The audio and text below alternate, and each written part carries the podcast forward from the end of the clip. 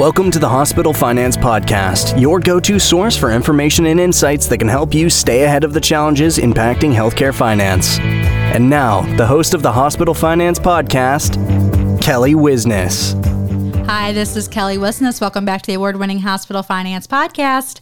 We're pleased to welcome Fatimah Muhammad. Fatimah is a highly experienced professional in the fields of pharmacy, public health, and professional research. Currently serving as the 340B Pharmaceutical Services Program Director at St. Peter's University Hospital, she oversees all projects related to the 340B program and drug reimbursement. Fatimah is also an active member of the Opioid Task Force at St. Peter's University Hospital, demonstrating her commitment to addressing the urgent challenges related to opioid use and addiction. She recently received the New Jersey HFMA President Award for her outstanding contributions to the field. This prestigious recognition highlights her expertise and dedication to driving positive change in healthcare. In this episode, we're discussing unpacking the Inflation Reduction Act, assessing the financial impact on healthcare providers. Thank you for joining us, Fatimah. Thank you for having me. Well, let's go ahead and jump in. How does the Inflation Reduction Act aim to reduce inflation in the healthcare sector? So, the primary goal of the Inflation Reduction Act is to decrease inflation rates within the healthcare sector. It was enacted in 2022 by the Biden administration to address challenges arising from inflation, particularly in the areas of climate change and public health. So, what, what this means for Medicare and drug pricing is the Inflation Reduction Act has three main components that aim to address the rising pricings of drugs and make healthcare more affordable. First component would be the drug price control. Under this act, drug companies will be prohibited from increasing their prices beyond the rate of inflation. This measure is crucial because drug prices have been notorious for skyrocketing well above inflation rates. By capping pricing increases, this provision will keep drug prices down and make them more affordable for consumers. An example of this would be capping the cost of insulin at $35 per month for Medicare patients implementing penalties for drug companies that rise prices for Medicare medications. So, Medicare negotiation would be the second component. The Act allows Medicare to directly negotiate prices for a subset of expensive drugs, right? This negotiation power will result in significant cost savings, potentially saving billions of dollars for the Medicare program. And the third would be the out of pocket expense limit, previously Medicare fee for service beneficiaries, they had an unlimited out of pocket expense, right? So, however, the Inflation Reduction Act, there will be a cap on these expenses at $2,000 per year. This limit ensures that beneficiaries are protected from exorbitant costs and provides financial relief, especially in these challenging times. In addition to these key components, the Inflation Reduction Act includes several other provisions aimed at addressing the issues of rising healthcare costs the impact of the act is significant. Um, the Congressional Budget Office estimates that it will result in $290 billion in savings over 10 years. For consumers, this translates to lower premiums for um, Medicare and Part B and Part D, which are the monthly costs for Medicare drug coverage and physician coverage, respectfully. Additionally, for the individuals who require expensive medications, the Act limits their annual out of pocket expenses, as I said before, to the maximum of $2,000. This change can lead to substantial savings as some individuals were previously paying $20,000 or more per year for their medications. So, overall, the Act aims to reduce healthcare costs and increase affordability for Medicare beneficiaries um, one of the key focuses of the Inflation Reduction Act is to reduce the healthcare costs for millions of Americans. Additionally, the Inflation Reduction Act has eliminated the out of pocket expenses for vaccines under Medicare Part D, including vaccines for shingles, Tdap, hepatitis A, and hepatitis B. And as far as uh, 2023, there's been a significant increase in financial assistance for consumers across the country approximately 4.6 million additional individuals are receiving financial aid compared to 2021, representing 90% of all plan selections for 2023. This means that 90% of people selecting plans are receiving assistance to cover their premiums. Thank you for that explanation. How will the financial impact of the Inflation Reduction Act vary among different types of healthcare providers, such as hospitals, private clinics, and nursing homes?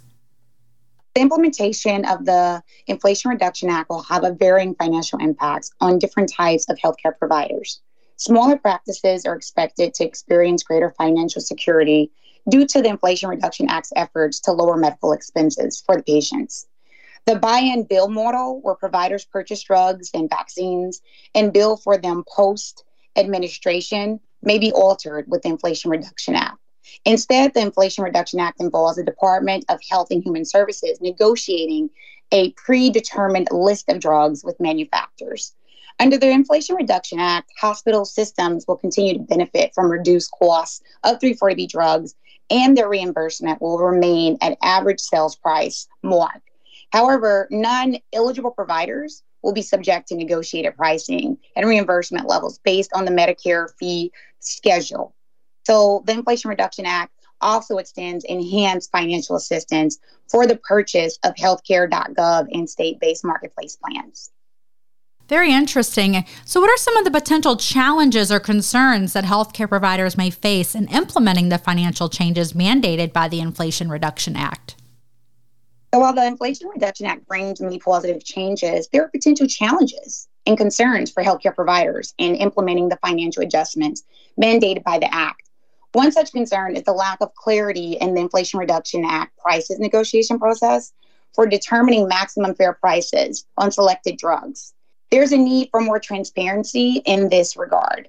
Additionally, the Inflation Reduction Act price negotiation provisions may weaken incentives for new indications and post launch evidence generation. However, the overall impact of the Inflation Reduction Act is expected to limit out of pocket drug spending growth and put downward pressure on premiums, discouraging drug companies from increasing prices faster than inflation. So, how does the Inflation Reduction Act specifically impact pharmacy services that participate in the 340B drug pricing program? Oh, this is such a great question. For pharmacies participating in the 340B program, the Inflation Reduction Act specifically establishes a Medicare Part B inflation rebate for manufacturers and excludes discounted drugs under the 340B program from the rebate liability. This results in the utilization of 340B modifiers, JG, and TB on Medicare claims by 340B covered entities to track and account for these discounted drugs. So by January 1st, 2024, CMS will require all 340B entities, including those not paid under OPPS, to use J, G, and TB modifiers. Okay, thank you. And so, what mechanisms are in place to monitor the effectiveness of the Inflation Reduction Act in reducing healthcare costs for providers? Great question. The effectiveness of the Inflation Reduction Act is reducing healthcare costs for providers is monitored through various mechanisms. The law is projected to decrease the federal deficit by $290 billion over the next decade. I believe I mentioned this early on. And drug companies are required to pay rebates to Medicare on drug prices that rise faster than inflation rates. Eligibility for full benefits under Medicare Part D will be expanded by 2024. And the Congressional Budget Office estimates 98.5 billion and Medicare savings over the next decade as well. That makes sense. And so, are there any provisions in the Inflation Reduction Act that aim to address concerns or challenges related to the administration and oversight of the 340B program? So, provisions within the Inflation Reduction Act aim to address concerns and challenges related to the administration and oversight of the 340B program. These provisions focus on preventing duplicate discounts and improving the tracking system for 340B acquired drugs. This increased transparency and clarity can enhance the relationship between covered entities and manufacturers. Sounds good. And so, uh, how are pharmacies participating in the 340B program expected to adjust their financial strategies and operations in response to the implementation of the Inflation Reduction Act? You know, and this is a really big concern, especially regarding the 340B program, right? So, pharmacies are participating in the 340B program are expected to adjust their financial strategies and operations in response to the implementation of the Inflation Reduction Act. So while hospitals using participating 340B drugs will benefit from lowering selling prices, physician practices will not have access to these lower prices, Commercial health plans will also be required to pay more for provider administered drugs compared to the current rates. Additionally, 340B hospitals will experience lower margins on negotiated drugs, giving larger hospitals an advantage over community providers. It is important to note that the Inflation Reduction Act may unintentionally lead to certain consequences, as outlined in a September 22 publication that um, I read. So, furthermore, you know, the act will have an impact on healthcare investors. Um, this has also been a huge discussion in several articles um, that came out earlier this year. So, it's something that a lot of 340B programs that are in smaller hospitals are very concerned about. Um, but, you know, we're just waiting to see how we will be impacted, especially considering all the other challenges we're dealing with with um, drug manufacturers and 340B programs currently. Most definitely. Thank you so much for joining us today, Fatimah, and for sharing your insights on unpacking the Inflation Reduction Act, assessing the financial impact on healthcare providers. Thank you so much for having me. Um, this has been great. Wonderful. And if a listener wants to learn more or contact you to discuss this topic further, how best can they do that?